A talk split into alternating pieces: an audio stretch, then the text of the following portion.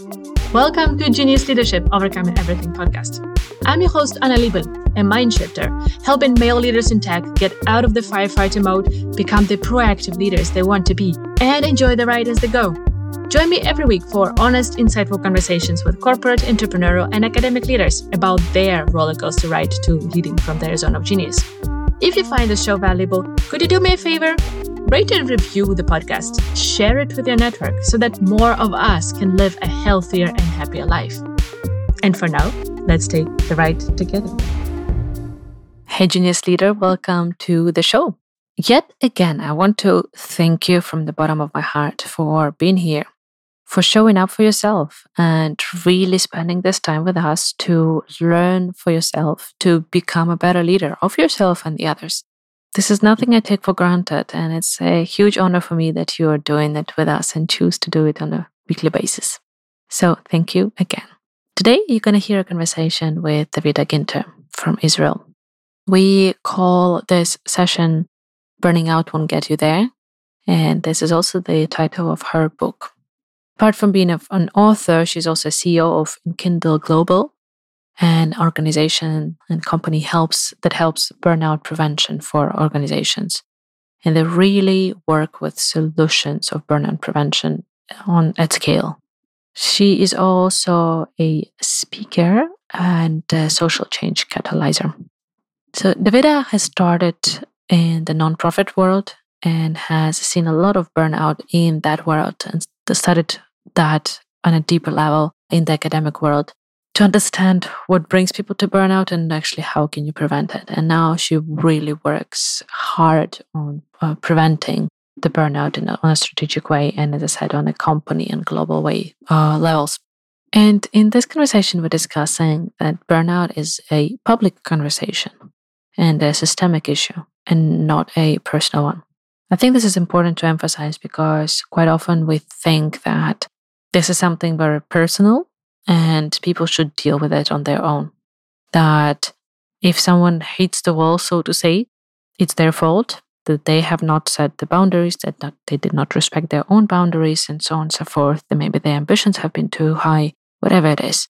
And what Davida emphasizes is the scale and the ecosystem that actually brings us to burnouts in the in the society. And this is not to put the blame somewhere else. It is more to really open up for conversation on a different level and look for solutions where they belong.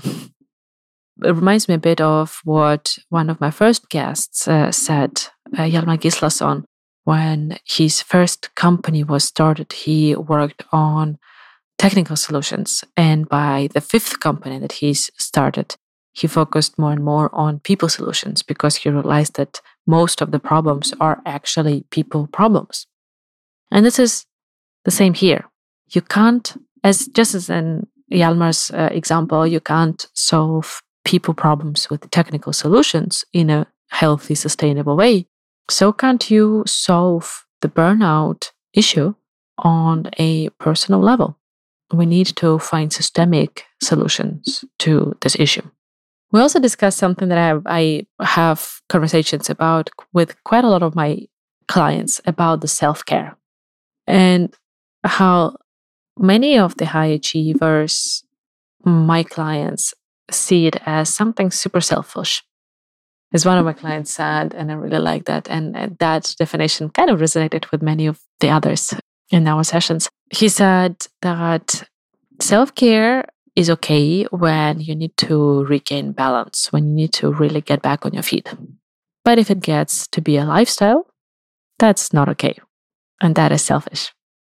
And I'm smiling now right now because I can so resonate with that definition. I have been there myself. And this is why I bring it up with, with Davida, because I it is really a struggle to find that balance of actually having the level of self-care that feels sustainable and at the same time sustainable for the others and for us in our other roles at both at work and in personal life.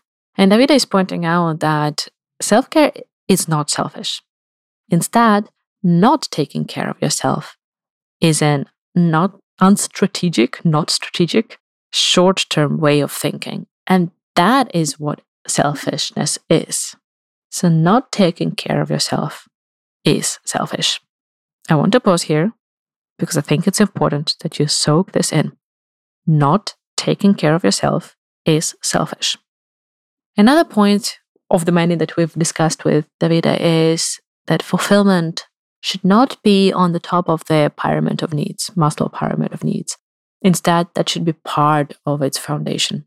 We discuss quite often that first come the physical need, right, of the safety that we need to provide food for ourselves, the shelter, and so on. And then the, the higher on the pyramid, we, we get the more high level, more soft, uh, quote unquote, needs we have. And Davida's point is that fulfillment should not be the, the tip of the pyramid. Should be really something that we should think of as one of these basic needs that we have. And quite honestly, I do agree with her. And I think that this would turn our sustainability journey as a global community to a much better place. And we would be able to reach our sustainability goals much further or much quicker. So think about it as well, reflect on that, and let us know what you think about the statements that we make in this episode and this conversation. As always, enjoy the conversation and see you on the other side. Dear Genius Leaders, warmest welcome to another conversation about the leadership that you can have as the best version of yourself and lead from that space. Today, I'm very excited to have Davida Ginter as my guest. She is an expert in burnouts or how to prevent them. Let's say that way, much better way to say it. And I really love Davida's exper- experience and expertise because she's sharing very vulnerably how she, as a coach and expert in this topic, still can struggle uh, herself with the issues of pushing too far, pushing too hard, and so on. And so I'm really looking forward to this conversation because I feel like many of us can actually resonate and will recognize ourselves in this dialogue. So, mm. Davida, warmest welcome to the show. Thank you, Anna. Thank you for having me. Delighted to be here. It's been a while since we agreed that you will be on the podcast, and now we're just waiting for the right moment to to really bring yeah. you uh, into the topic that really is the shining best light on you and your expertise. So I'm happy that it's finally happening. Yeah, same here. So, Davida, before we go into the, the topic of uh, of your expertise, right, let's start with this question that I usually ask my guests. When you hear the word sustainable business performance, what comes to your mind? The human aspect that's the first thing that comes to my mind because we keep talking about performance, which is great. We all want to perform on some level or multiple levels. And many times, too often, I would say we forget to include the human aspect in that definition of performance.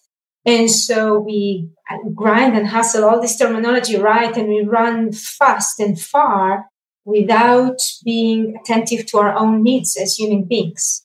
I see that everywhere on the personal level, individual level, and of course on the systemic level. And so when I think of sustainable performance there, uh, with regards to leadership or actually at any level, I keep thinking, where's the human aspect in that to make us sustainable for the long term? So this is the mm-hmm. first association that I have.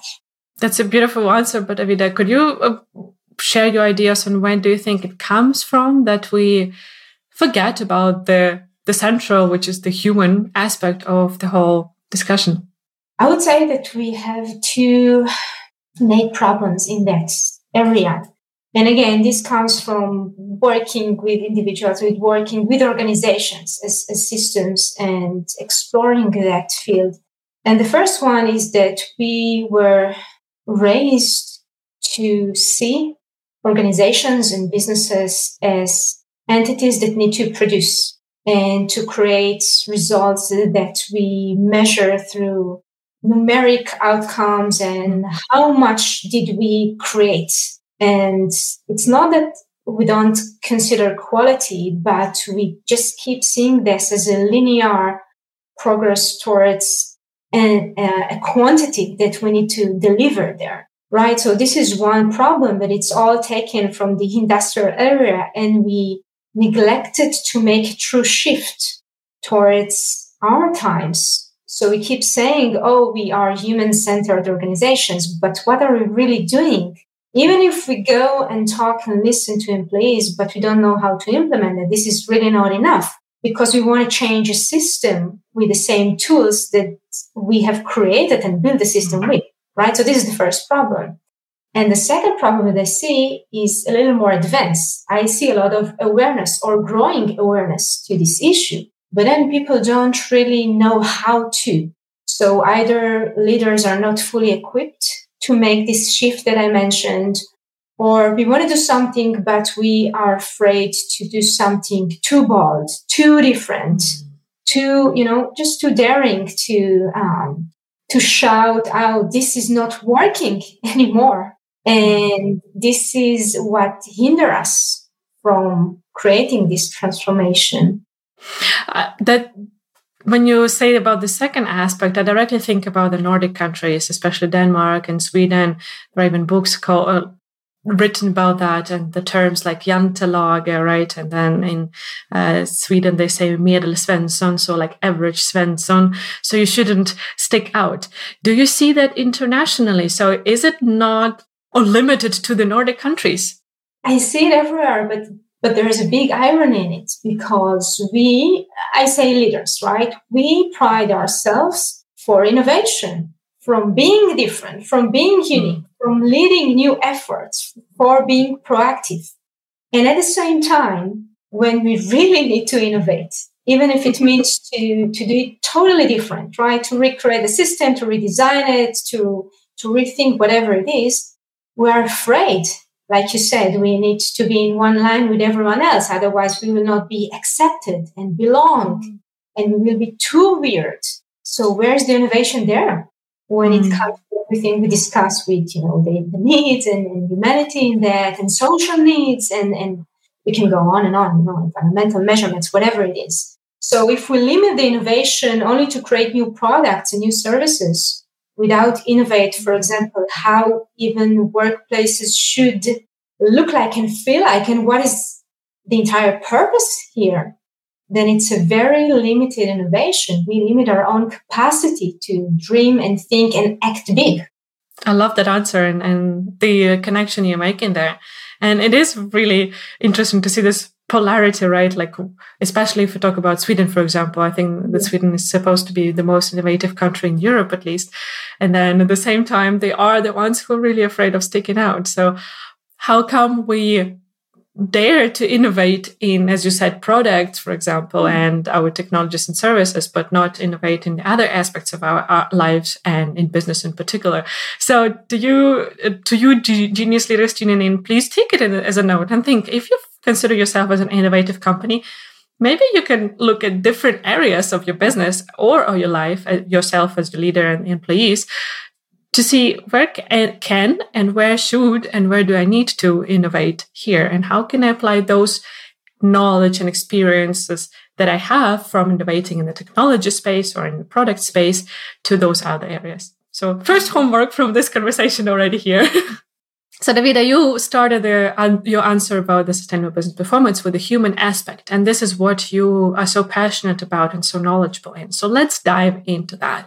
What brought you to working with burnouts, with prevention of it on the individual and also the corporate level? Yeah, what brought me there was a conversation very similar to this one uh, a few years ago with a colleague of mine. I'm coming from the field of um, the intersection between leadership and social change. I've studied in Sweden sustainability and uh, social and environmental change, and I was eager to work with leaders and innovators. And while doing that, I have noticed so many of my colleagues and the people I was working with experiencing this, situ- this situation of being stressed out and then burnt out. And so within this, this conversation that I mentioned, I was sitting there with my colleague on screen and we were sharing those observations and we said something along the lines of we don't need or have to suffer in order to help reducing world suffering right? We can do great things without suffering ourselves without neglecting our own needs. And i wasn't even familiar with the word burnout back then. I mean it wasn't on the table.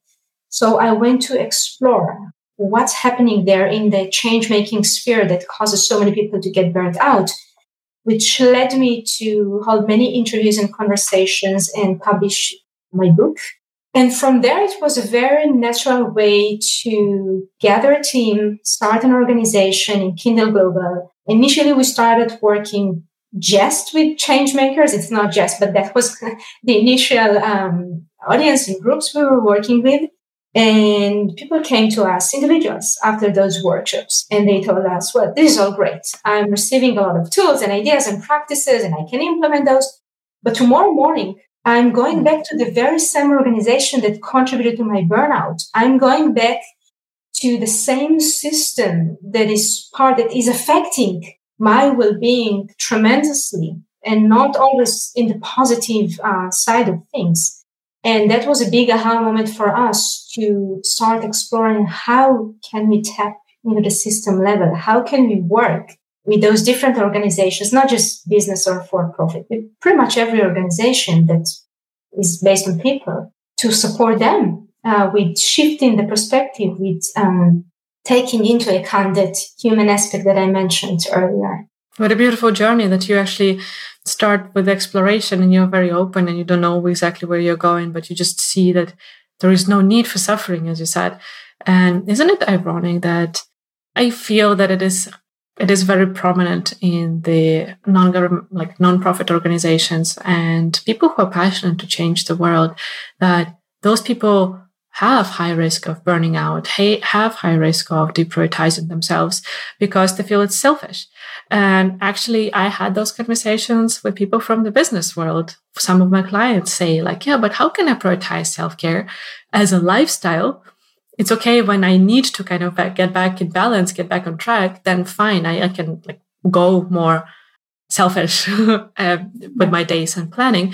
But as a lifestyle, why would I do that? That's selfish. And I'm here to like to bring value to the others. So when you hear those kind of conversations, what are your first words to help shift starting to happen? Yeah, that we have a misunderstood contradiction there. It's not a real contradiction. Uh, on the opposite, if we don't take care of ourselves, if we neglect all those needs, we cannot sustain ourselves for the long run and we cannot sustain our mission. So not only it's not egoistic to um, maintain self-care, it's actually so helpful, valuable, and essential even to mm-hmm. keep going, to keep lead and innovate and create an impact. The impact is sustainable if we can be sustainable as, as people, as human beings. And also I see a lot of misconception and other myth around burnout. So hmm. many of them. So part of what I like to do is to debunk those myths. For example, people think that preventing burnout is all about meditation, you know, sitting there kind of in silence. Is it's nice, it's great, it's, it's a great field of practice. But that could not be the only solution or even the primary one.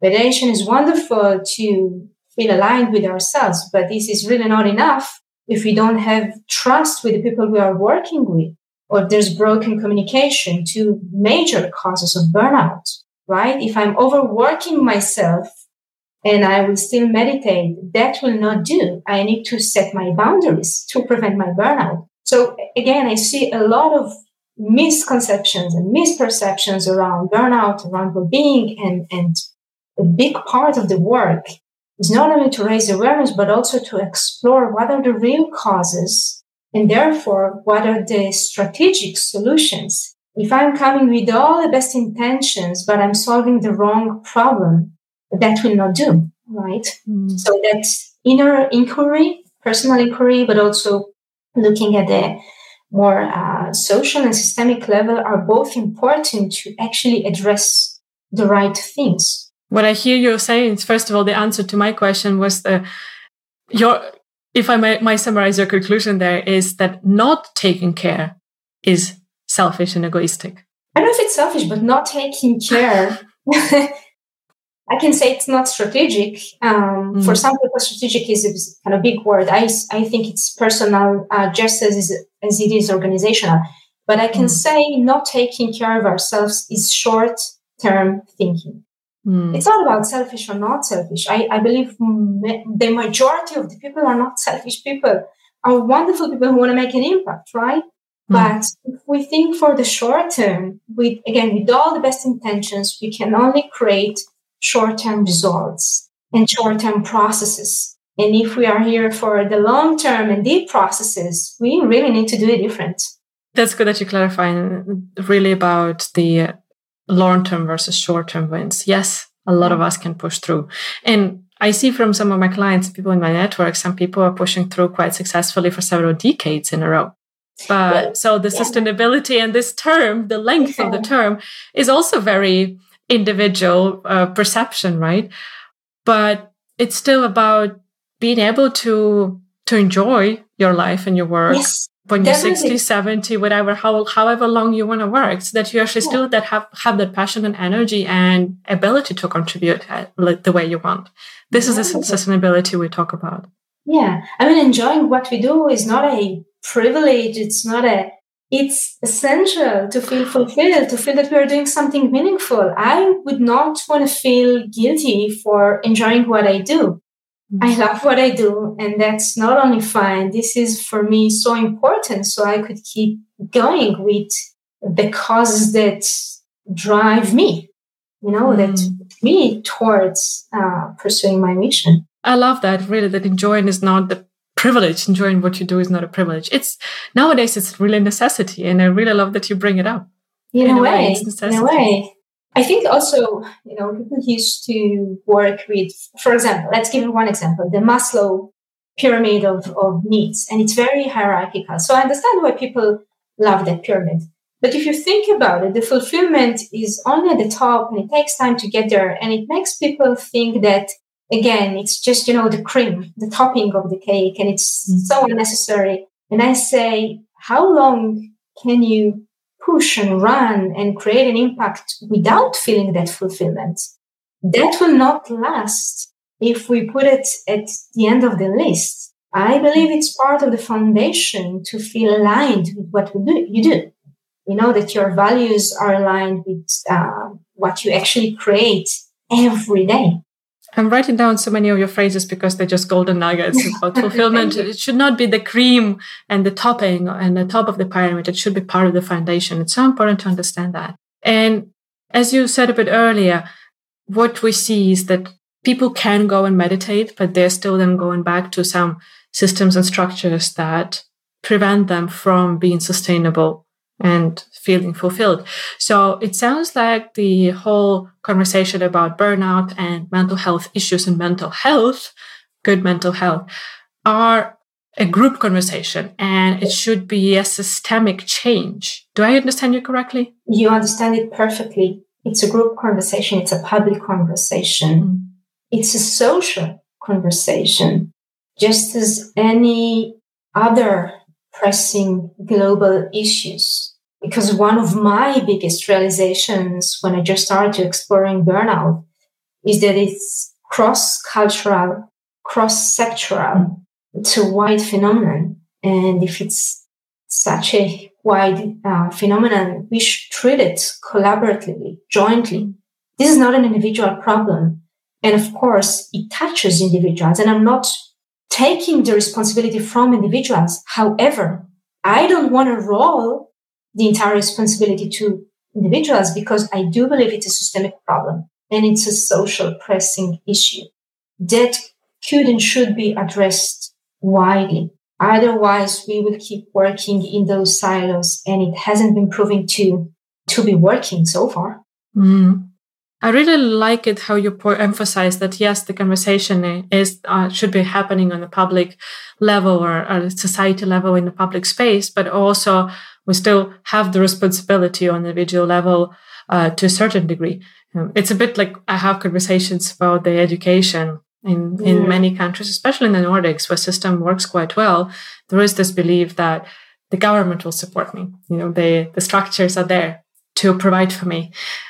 But then I see parents go to be to, to a bit to an extreme thinking that the preschool and the school will teach everything to teach my kid everything they need to know. And what is our responsibility then as parents? So this is exactly what you're talking here. This is just a parallel one of those areas mm-hmm. where it, it, it's also seen.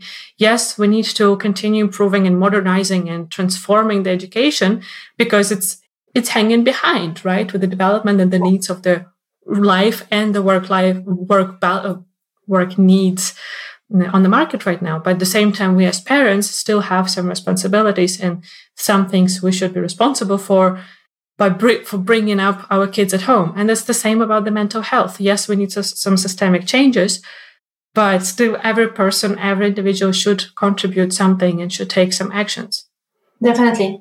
And it has two important aspects to what, to what you just said. First is that there is no one size that fits all anyway. And even if the systemic approach is crucial, is essential here, it will still require individual adjustments. And I want to know that I'm on top of things, that I can choose what fits me. So this is the first aspect. The second one is about being proactive. And when people discuss what is leadership, who is a leader, and I think there's a wider agreement now than there was years ago that a leader is not the one with the title and with the authority. So who is a leader, basically? And that means that potentially we can all be leaders or lead if we are proactive in our own circles. And that means that I can lead my own family. I don't need to sit in a, I don't know, governmental position. I can lead my own family here, which means that I need to take responsibility for my own circles instead of, you know, keep sitting and waiting for something to happen. Hey, Genius Leader, I'm chiming in here quickly to ask you to do one thing for me. If you're enjoying this episode, share it with one person who you think would find it valuable as well. Let's spread the goodness together so that more people can play within their zone of genius.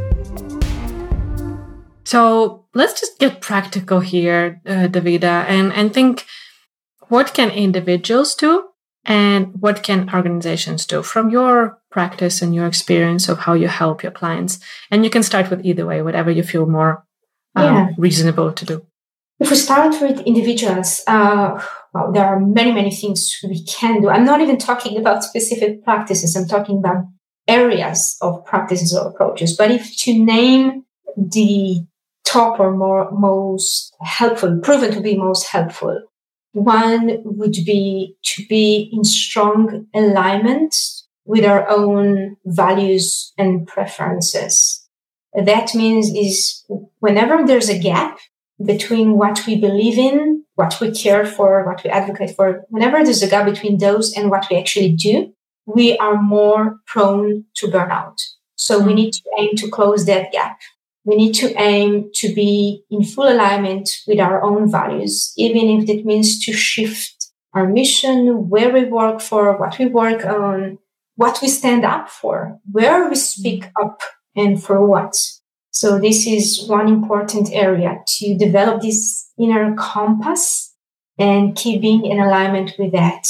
Second area is about building our support systems. We don't need to go through anything alone that comes from a person who felt alone for many, many years. Not because I was alone. I felt that I cannot approach with several issues uh, it might not be accepted well. I might be too lazy. I might be, I don't know, too complaining. But no, once I've learned to reach out for support and help, it's not necessarily about reaching out for advice. Sometimes it's needed, but other times it's just about being heard and seen. So once I've learned that, I felt so much more connected and supported. And that also enabled me to give support to others. It's, mm it's a mutual feeling of this social fabric of those support systems, right? So building these support systems externally, but also internally. What could support me at times of hardship and adversity? For some people, it could be journaling. For others, it could be being in the outdoors. For other people, it could be playing loud music. It doesn't matter. As long as you are familiar with your internal support systems, but also the external one. Who can you reach out to? And can you tell us? I, I, really want to park here because, or like go deeper here because I think this is very important practice for many people to understand and and get to know how to start. this feeling of being alone. Just as you said, you felt lonely or you felt alone, even though you were not. Mm-hmm. And this is this is topic that we bring up on the show quite quite often. And I had a guest, Maxwell e, Ivey, who was talking about when we are not accepting or, or not asking for help, we're robbing the other person of the joy of helping us. and this is really this shift that has to happen. That we need to understand that it's not scary, or might might scary might be scary in the beginning, but it's not bad to ask for help or for list for being listened or for getting some space for ourselves but it also creates a lot of value for the other side. So how was your journey with that? How did you start understanding that, okay, maybe you're not as lonely or alone as you feel? And how did you start practicing reaching out to the others? Yeah, wow, it's a, it's a long story. Let's see what can I bring. We still have some time. That's okay. I grew up to a very, to a culture of excellence in performance and then I joined the military service. I had to, which uh, even strengthened this idea that I cannot share personal issues and I need to demonstrate tough leadership at all times. And many people experience similar things in different cultures for, for many reasons. It's not just about, again, those types of organizations. And and then you start working with people, right? And you cannot share, you feel that you cannot share your own feelings or struggles, but also what is acceptable in the workplace? Is there room for more emotional conversation or not? But when I was struggling, again, for many years, and then at some point, I made a career shift. That, that was when I was studied abroad in Sweden and I joined this um, master's program for uh, sustainability and leadership that I mentioned earlier. And I met new people and I met new approaches to life. And I was met also with new acceptance to who can we be, even as leaders, especially as leaders. And the word vulnerability was not even on the table yet. I encountered it a year later, but I felt that vulnerability. I felt a room for vulnerability. And for the first time, I felt that I can share my own struggles without being judged. And that was thanks to really a group of, of wholehearted people who accepted me just as I am without thinking that I'm less because I can share my struggles. And from there, many years, and I learned about vulnerability and I've learned other leadership styles. And when I had my own team within Kindle Global in the last few years, this is how I wanted my team to be, to gather around a shared sense of we can work together and make true impact. And at the same time, be personal, be emotional, be vulnerable because we are people first and producers second. And those are not contradicting. So that was short or long, I'm not sure. uh, explanation about my own story. Um, and I see this dilemma continues. I see organizations that do not hold room for emotional conversations without understanding that people carry emotions all the time, right? And if we do not allow room for that, we create those blocks that will become walls at some point, which will create disconnect between people, but also internal disconnects, me and myself. And this is the exact opposite of well-being.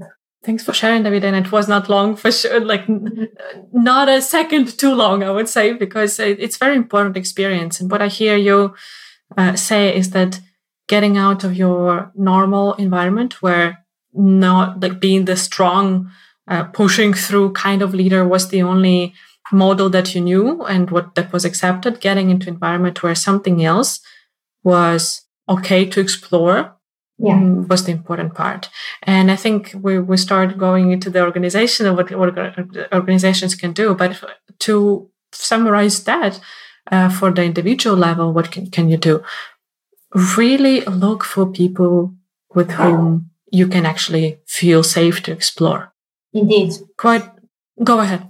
Yeah, safe to explore in a way that they will not judge you. And that means that it's not about them nodding with, you know, approval all the time. This is really not about that. This is about them hearing you and providing you what you need. If you need feedback, let them provide you the honest feedback. If you need support, if you just need someone to listen, as we said before, this is about finding the people that will be attentive to your needs and be accountable, mutually accountable for that. If you've listened to this and you're like, where the hell do I find those people? How do I look for them? Do I Google? um, just open up your eyes and now maybe it sounds too woo but open up your heart. I've had those conversations with some of my clients when we start exploring that. And of course, by my coaching uh, practices, that safe space for them but I do want them to get independent from me, right? I don't mm. want them to be my clients forever for a reason that they still need me. Only when they kind of need to get to the new level can they come and I get my support for creating momentum for that spin.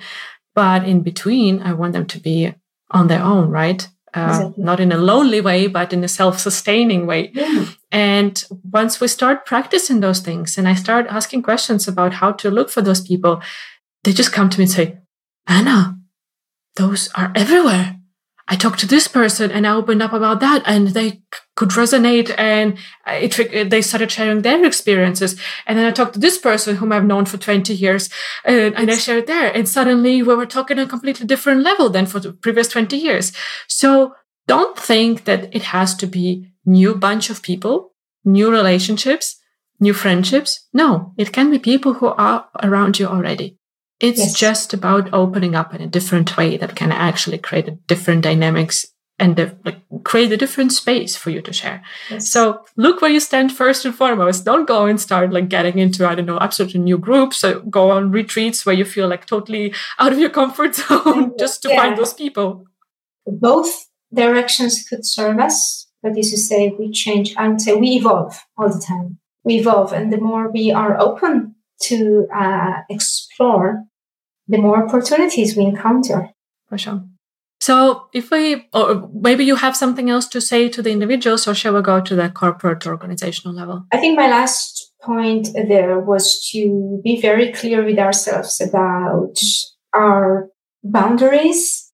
And that could be created in many ways, but one quick tool would be to ask ourselves what level up our energy, what brings us um, increases our energy and what reduces that, what drains our energy. And once we have clarity about that, it's easier to make choices, right? It's, it's, it's a clear direction, what I want to put my time and effort in because it will increase my energy and my impact at the same time versus what decreases it. And I need to set a clear boundary there.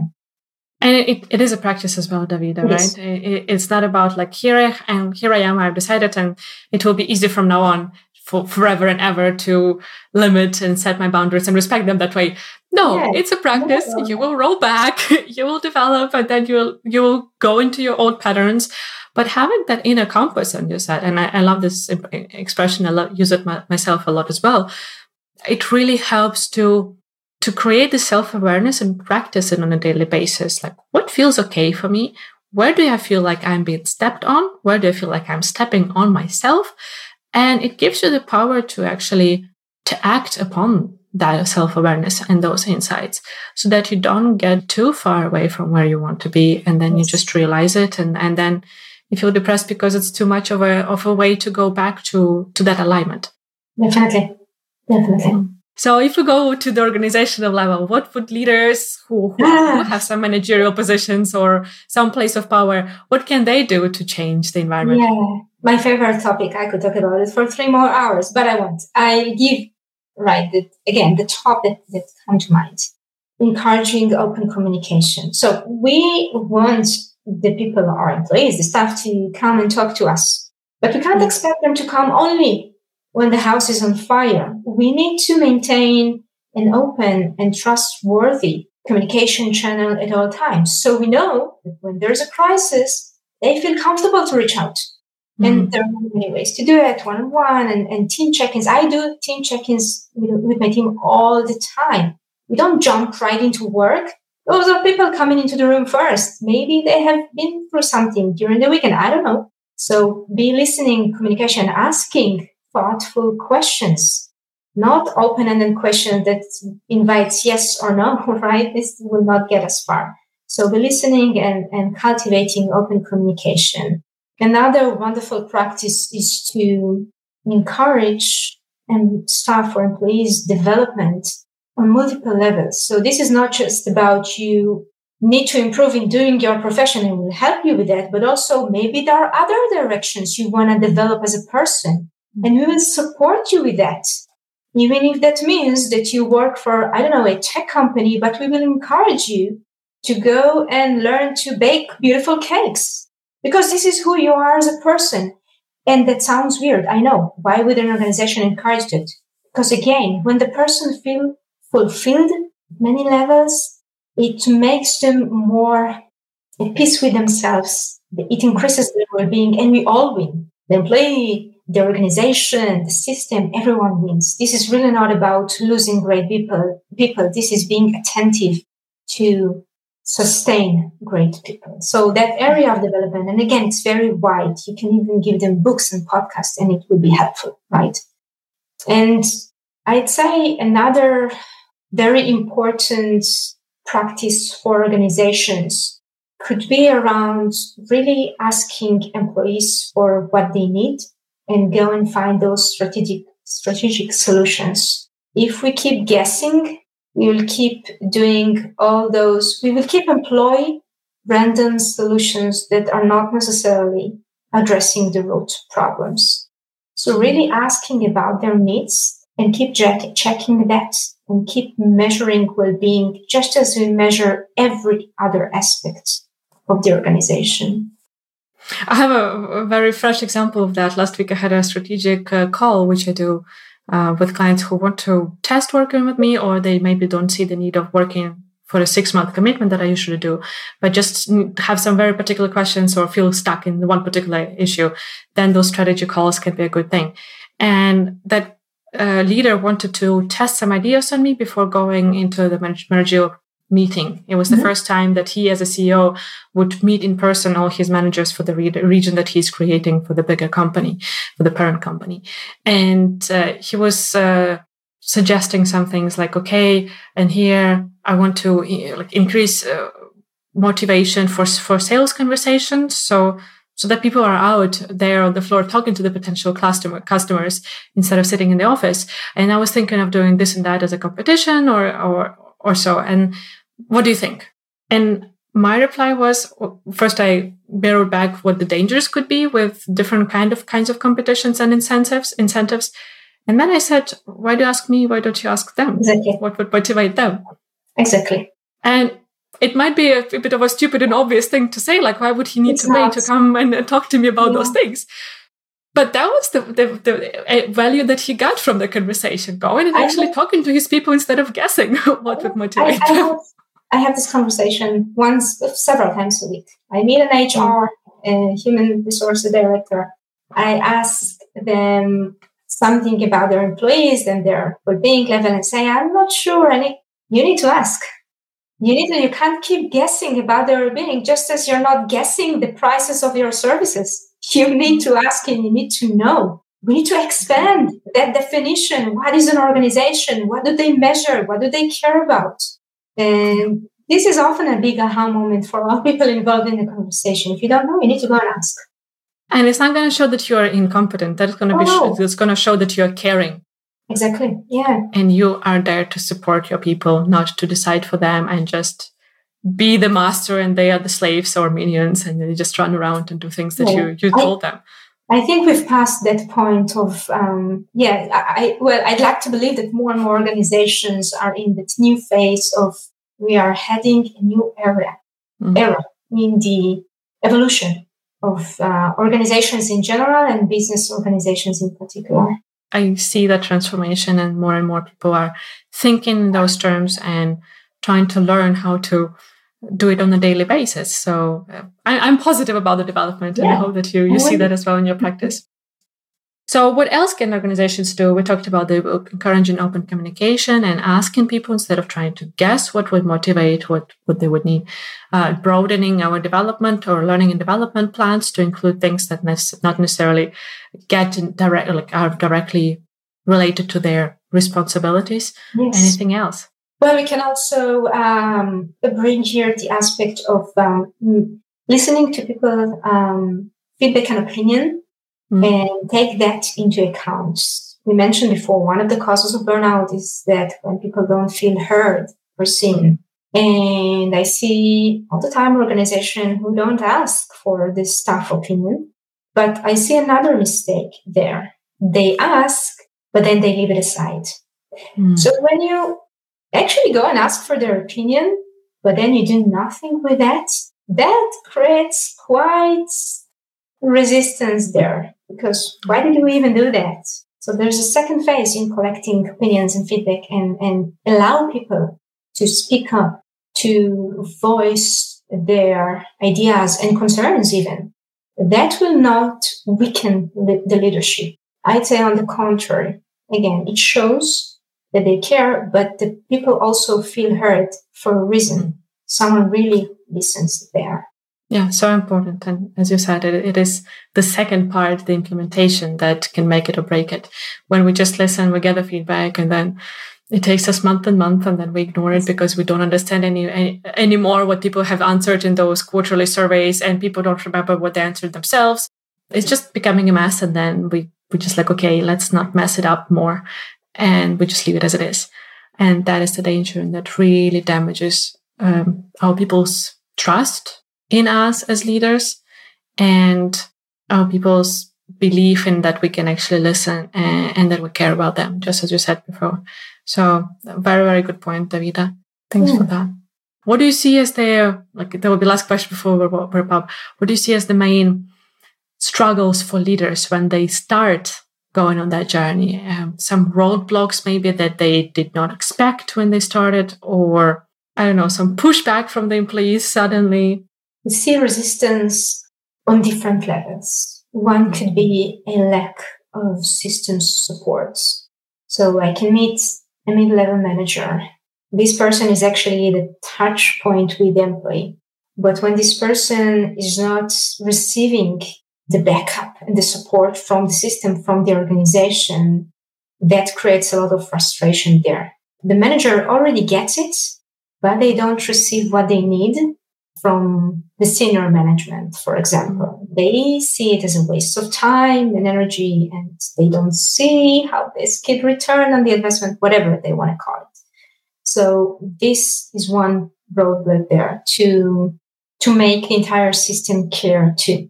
This is oftentimes why I insist that the top management should be an essential part of this process. This could not be again rolled over to mid-level managers or to the employee themselves. Another thing could be is that people feel already overwhelmed, already too busy. We are already doing too much. What really? Do I need to measure another survey? Do I need to take another training? And I knew that, right? It's not the idea to overload them with more work, more things to do, more assignments, more tasks. And the solution here is to create creative solutions in the way that is more engaging. If there's going to be a conversation anyway, let's make it more engaging and include those aspects of well-being. If we meet our employees, we don't have to jump right into work. We can include a check. If you're already doing a professional training, let's dedicate some of it to explore into those topics. And everything could be more participatory, participatory, but not overloading if it could be created in a way that is actually engaging and meet those people with meaningful conversations. Because what we don't have time is for the chats, but we always have, have time for meaningful conversations once we get into them. For sure. And uh, just as we discussed before, the conversations that can help our people to get stronger in their inner core and that inner compass, clearer on their values and their preferences and, and where the boundaries should go for them. When we open up the space for that kind of exploration on their own or with each other within the team, that is really what helps us help them. What, what helps us to really encourage them to not add too many things to their plate. I see it from my clients once they got clear on their values and their purpose and they have that vision of why do I do the things I do? It gets so much easier to say no to things that don't serve you. It gets so much easier to change your mind if that's what you need. When you take some opportunities on and when you engage in some things and then you understand okay it's just too much or something happens within the family that you don't have that capacity anymore a lot of these clients of mine would have been pushing through those yeah. moments before mm-hmm.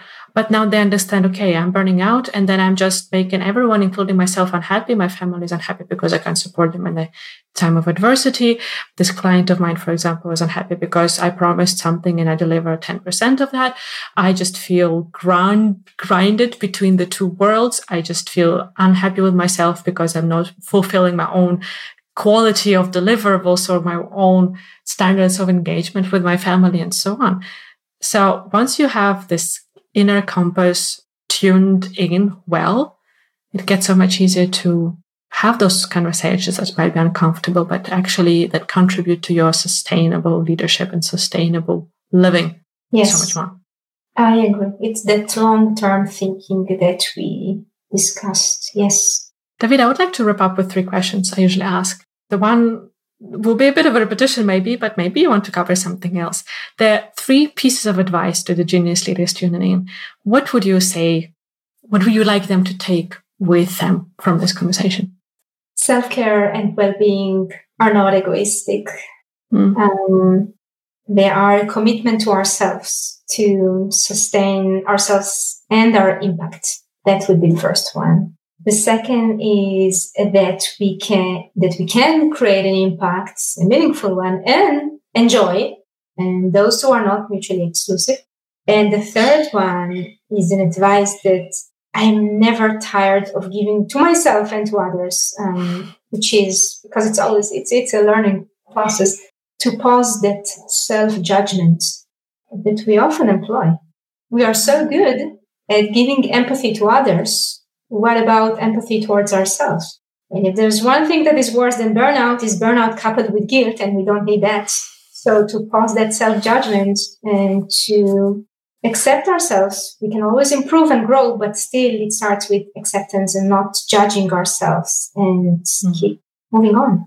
I love it. And, and giving some couple of practical pieces of advice on that, I would, what I usually discuss with my clients is one, I learned from one of the uh, coaches I love and respect hugely, Mia Törnblom. Uh, she's Swedish, so maybe you've heard about her when living there. She says, put period. When you, for hmm. example, go on the social media and you see someone and you're like, oh, her house is always so clean on the pictures. Uh, like everything is so nicely designed. Like looks like some, a huge team of professional interior designers were looking, like we're working on her home. And look at my little hole here. It looks so crappy and tu tu tu tu tu. No, have that statement about the other person's house, period. Don't go into that and look at me or and how about me and yes. No, put period. It's very powerful. It changed my life literally when I started applying yes, that yeah. too. Yeah, yeah, you can see that. And and the other thing, what I sometimes suggest my clients when they go into that self judgment, I take a person from their life whom they deeply care for and ask, would you say those things to that person? Mm-hmm. And they're like, no, no, no, no. Why? I'm, I'm not an idiot. I'm not a jerk. I'm like, yeah, but you're a jerk to yourself right now. Why? So have that person in mind, whether it's your partner, some dear friend of yours, your kid or whatever. And whenever you feel like, okay, yeah, now I'm harsh on myself, think about like, would I be this harsh on that person in this situation? Just try to twist it that way. Yes, definitely. Davida, one small piece of advice or practical, uh, actionable step that the genius leaders can implement today after listening to us. Make a list what you care most about in life. The top five or the top 10. Let's start with five. Make a list what you care most about. And then another, then take, then open your calendar. So you have that list and now open your calendar and compare. Mm. Is your life in alignment, what you actually do in alignment with what you care about. Mark those gaps and start work on them. That's what I do all the time. Just one more minute here for, for how you do it. When you feel, for example, your family is most important, does it mean that they should have most time on your calendar? Oh, I'd say it's about quality time. But yeah, if I would open my calendar and that has happened. And I would see, and then my family is important. I want to spend quality time with my children, right? And I suddenly see that I overbooked, overcommitted, whatever. I will make necessary changes. I almost said yes to a business planner last Friday. And in the last minute, I said to myself, stop, don't do it. Yes, it's important, but Friday evening with my kids is more important. Push that meeting. I don't regret it for one minute. That's it. Yeah, it's the same with me. And some people, when they see my calendar, like, "Ooh, you are busy," but that's the thing. My my priorities are there. Training and not anymore because it just happens a bit too ad hoc but it still happens in a good way. But family time is there. Sam calls with my best friends. They are there yes. because that it is an extra step to consciously compromise with that. So in my calendar, Monday to Friday, 5.30 to 7 p.m. it's family time. Okay, Fridays are not because that's that date time with my husband from 5.30 to later in the evening. And that's the thing. When something pops up in my, in my calendar that people want me to do on that time, uh, I have a rule that I max do it once per week. And, and then I really need to decide, do I really need to do this or can I actually ask to reschedule it somewhere else? And then if some other opportunity pops up for the same week, I see, ooh, I already have one compromise for that rule. Yes. Then I either need to do something with that and reschedule that previous commitment or say no to this one. So it just really, it doesn't create more stress it creates more awareness of what matters. And just as you said, that is reflected in our days. Yes. And it could, could only be created if you have clarity about what is important for you. Davida, thank you so much for the conversation. If people want to learn more about you, what you do, work with your company, we didn't talk about your book, but maybe mention it now. What's the best way to find all that information? Oh, thank you. I have uh, my website, davidaginter.com. And we have the company website in kindleglobal.com. Mm. And if uh, one wants to grab a copy of the book, it's called Burning Out Won't Get You There. And it's available on Amazon, our website, easy to find. Great. We'll put those links in the show notes to the podcast, which will be released in uh, January. And uh, yeah, please, Genius Leaders, grab your copy, listen to Davida on uh, on other podcasts that she's been guesting and engage with her company. And she has, she provides so much value to her clients, but also to her audience. So follow her on LinkedIn, for example, and uh, engage in conversation. This is what we need. We really need to transform the society and engage in conversations like the ones that Davida is creating is one of the ways to speed up the process. Mm, I appreciate it. Thank you for a wonderful conversation. Thank you, Davida. Have a great rest of the day. And thank you so much, dear Genius Leaders, for tuning in as always. Thank you for joining us for this episode of Genius Leadership. If you enjoyed the conversation, hit the subscribe button to not miss an episode. And to help more people become even better leaders, rate and review our podcast and share it with your communities. For more conversations about living and leading from your zone of genius, connect with me on LinkedIn Genius Leadership is an honest conversation about leading yourself and others. And it's my honor to be your guide in overcoming everything.